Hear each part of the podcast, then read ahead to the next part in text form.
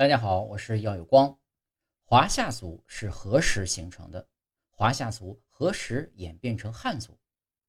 要梳理汉族的形成脉络，最早还是要从炎黄二帝讲起。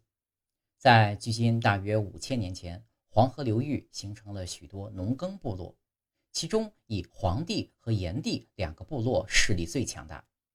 后来，来自长江流域的蚩尤部落侵占了炎帝的地盘，炎帝与之作战，却被蚩尤打败。炎帝请求黄帝帮忙，黄帝于是与炎帝联合杀死了蚩尤，并将他的部落赶到了南方荒蛮地区。之后，黄帝与炎帝部落逐渐融合为一个大的部落。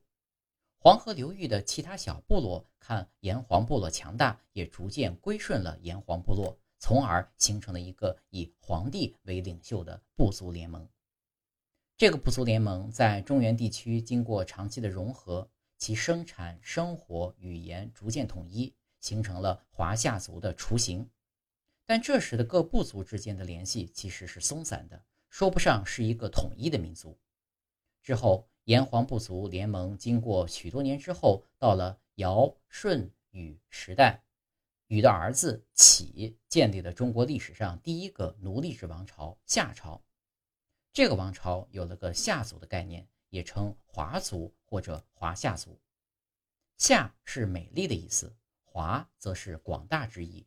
华夏大概可以理解为广大而美丽的地方。但这时的人们呢，并没有很强的华夏族意识。然后到周朝，文化礼仪的兴盛让人们开始意识到自己比蛮族优越的地方。对于华夏族的自我意识增强，中国历史也第一次出现了夏夷之变，华夏族正式形成。经历东周诸侯割据的局面之后，秦朝统一六国，并首次建立起了中央集权式的强大国家政权。秦朝在文化上也形成了统一的文字制度，由此华夏族以政权为载体牢固建立。汉代继承了秦代的政权和文化，华夏族的称谓也逐渐转变为汉族。